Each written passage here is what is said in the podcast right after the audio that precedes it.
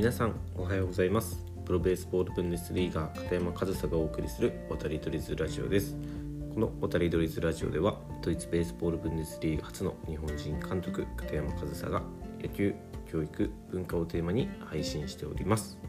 はい、8月13日金曜日今日も配信やっていきたいと思います。で、えー、今日はですねもう早速話していきたいなって思うんですけど今日はねある記事僕が目にしたある記事を、まあ、テーマにというかからちょっと今日の配信をやっていこうと思います。でどういった記事かというと、えー、侍ジャパン悲願の金メダル。それがどうした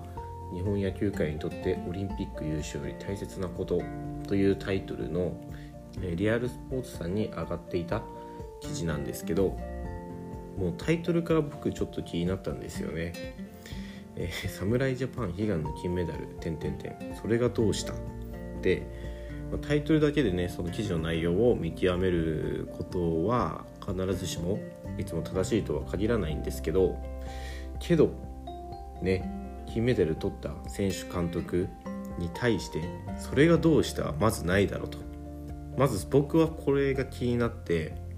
まあ釣りタイトルかもしれないですよ。ね、それで注目を集めようとしたのかもしれないですけど仮にそうだとしてもあまりにもリスペクトがないなと失礼だなというふうに感じました、ね、まずタイトルだけこれだけ気になったんで。でまあねそれだけでねいろいろ判断するのは良くないなと。ねあの見えてる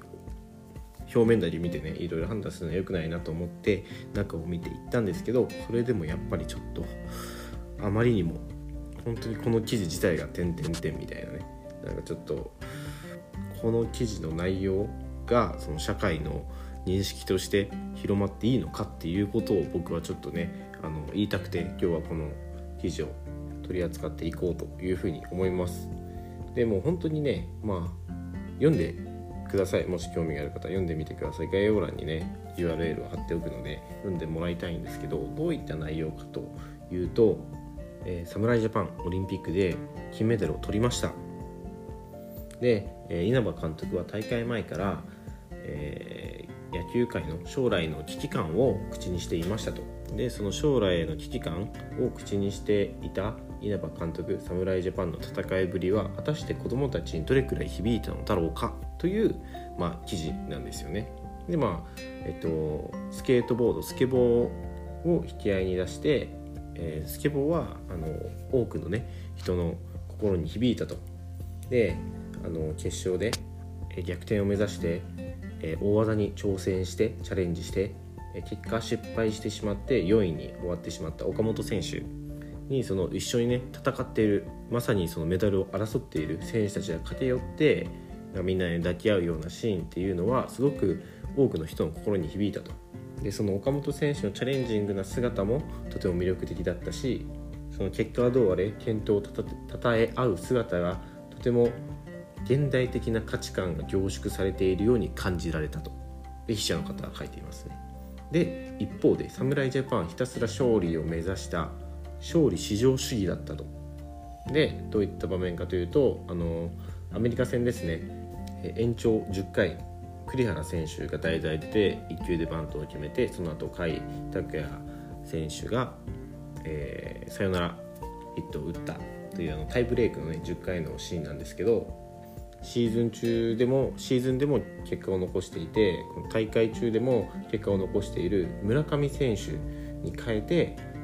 栗原選手を出してバントをして勝ったと。で結果として勝利したが個人的には腑に落ちない采配だった。村上を変えてバントで掴み取った勝利を先に果たして日本球界として明るい未来はあるのだろうかっていう分、ね、またちょっと後でまたこの辺の話しますけど。でその後は、まあ、組織を中心にされ個人の犠牲もいとわないその文化というかそういう精神は果たして今の子どもたちに響くのだろうかと、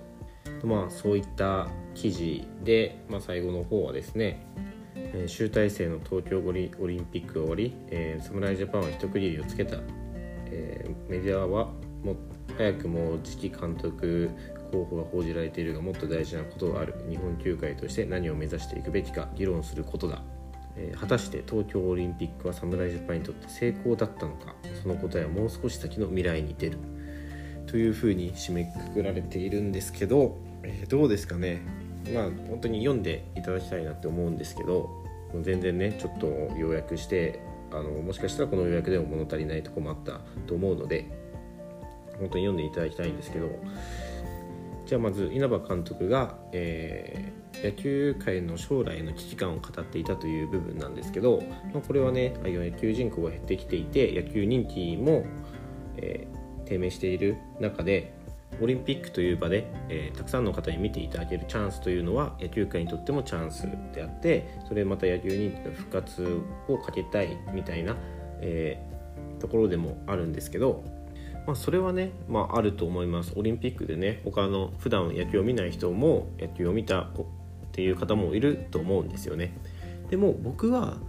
そこは選手たちはもちろん監督とかね気にするのは分かるんですけどでもそこで努力するのは選手監督じゃなくて野球を知らない子どもたちにも見てもらいたいとか野球を知らない人にも興味持ってもらいたいっていうのは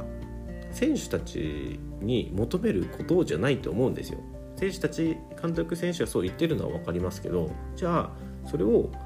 そういう人たちに届けるのは誰かって言ったらメディアじゃないですか。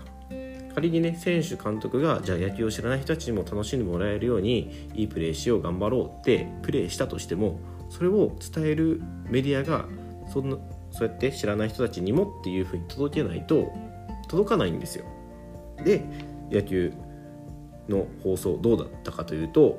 前の配信でも僕触れましたけど全然優しくないんですよね。初心者とか知らない人にとって、えっと、日本の野球中継っていうのは。本当に専門用語をたくさん使うし細かいルール説明なんてないですし、え、テレビの放送を見てると、え、野球を知ってて前提でテレビ放送をしてるんですよ。でここで思い出してほしいのが2019年にやったラグビーワールドカップ。でラグビー結構ルール知らない人多いじゃないですか。僕も正直ちゃんとした1から10までルール分かってないんですけどテレビ見てると今のはこうこうこうでルール違反でどうなりました？みたいな。今のはこうこうこういうルールでペナルティーですとかそういった説明があったからあれだけワールドカップ楽しめたんですよ。でもそこは選手たちに求めることじゃないじゃないですか。そこはもうメディア届ける側が努力することであって選手たちがやるのはそこの現場で戦うこと。そしてそのワールドカップの話ラグビーワールドカップの話で言うとめちゃくちゃ盛り上がったじゃないですか日本全体。それは日本代表が勝ち進んだからなんですよね。もし予選敗退とかしてたらで全敗とかね開催国でありながら全敗みたいなことになってたらあれだけ盛り上がらなかったと思うんですよ。だから現地の選手たちは勝ちにこだわることは全然むしろ勝つことを目的にやるべきですしこの記事で書いてありますけど勝利至上主義だとかなんか楽しくやってないみたいな勝つことばっかりで全然楽しそうじゃないとかっていう風な記事なんですけどいや選手は勝つことを目的としているし勝つことで盛り上がりが生まれるんですよ。でその番頭の作戦に対してもちょっと否定的な意見でしたけどいやあの場面タイブレークノーアウト1、2塁で1点取れば勝てるっていう場面でバントっていうのはとても有効な手段ですしとてもあの一番スピーディーな勝ち方をしましたよね。2球で勝ったんですから、もしかしたら1球で勝てた可能性もありますよ。なんですけどより確率が高い勝ち方っていうのはあのバントであのね打つとねダブルプレーだってありますしめちゃくちゃ有効な手で僕はあの作戦はもう当たり前だと思います。野球を知ってる人なら取る作戦じゃないかなっていうふうに思います。でそれを面白みが欠けるみたいなことを言うのは絶対違うと思うんですよね。結局その人の書いた方の価値観じゃないですか。面白みが欠けるみたいな話っていうのは。でそのこの記事の最後の方はですねドミニカ共和国に学ぶべきことみたいっていう見出しでですねえドミニカは WBC と比べて大きく見劣りする一方前向きにプレーする姿が印象的だった。8月3日に行われた決勝トーナメント敗者復活戦ではイスラエルを激闘の末に逆転。勝利で下した後相手ベンチに出向いて抱擁で称え合っている。日本でもこうしたスポーツマンシップがもっと浸透していけばその先に競技人口減少の抑制やより魅力的な球界につながっていくと思うのだ。っていう文があるんですけどいや海外の選手はそうやって抱擁とかねハグみたいなことをよくするしまあそれはねとてもいいことだと思うんですよ。普通であればね。でも今あのコロナとかで接触とかをね避けろって言われてる中で日本人がそれをしなくてドミニカ人がそれドミニカ共和国人がそれをしたからって言って日本はそこを目指すべきだみたいな。いやちょっと何言ってんだろうって感じですよね。日本の選手だって相手にリスペクトはもちろんありますしそれがハグするか拍手するかの差とかじゃないですか。握手するとかもうただその方法の違いであってちゃんと選手たちは相手にリスペクトもあると思いますしましてやね世間的にもというかね、まあ、どれだけそのコロナがどうこうっていうのは、まあ、分かんないですけど今ねハグをしに行く抱擁しに行くっていうことの方が避けるべき行動じゃないですか。なんか本当に全否定的で申し訳ないんですけど最初から最後まで何を言ってるんだろうっていう記事でしたでもこれがあのリアルスポーツっていう大きなね、えー、スポーツのメディアに取り上げられるということはこういう認識の人がいるとかこういう認識を持つ社会があるっていう意味でもあると思うんですよね。僕はそれは違うなと思うのでここでしっかり言わせていただきたいと思います。この記事に書いてあることは僕は全然納得できないですしこれは僕の価値観ではありますけどあの選手監督に対して全くリスペクトがない。それは僕はちょっと僕も選手であり監督であり現場に立つ者としてちょっと許しがたい、えー、発言というか内容が書かれている記事でした。僕はすごく本当に金メダルを取った選手監督現場の方々にはもう心からリスペクトを表しますしその方々にリスペクトがない言動っていうのにはちょっと賛同はできません。なのでこの記事は賛同ができないということをしっかり発信していこうと思い今日はこの記事を、えー、取り上げてみました。ちょっとね本当にねもう一つ一つ、えー、とこの記事の内容も取り上げていけばもっともっと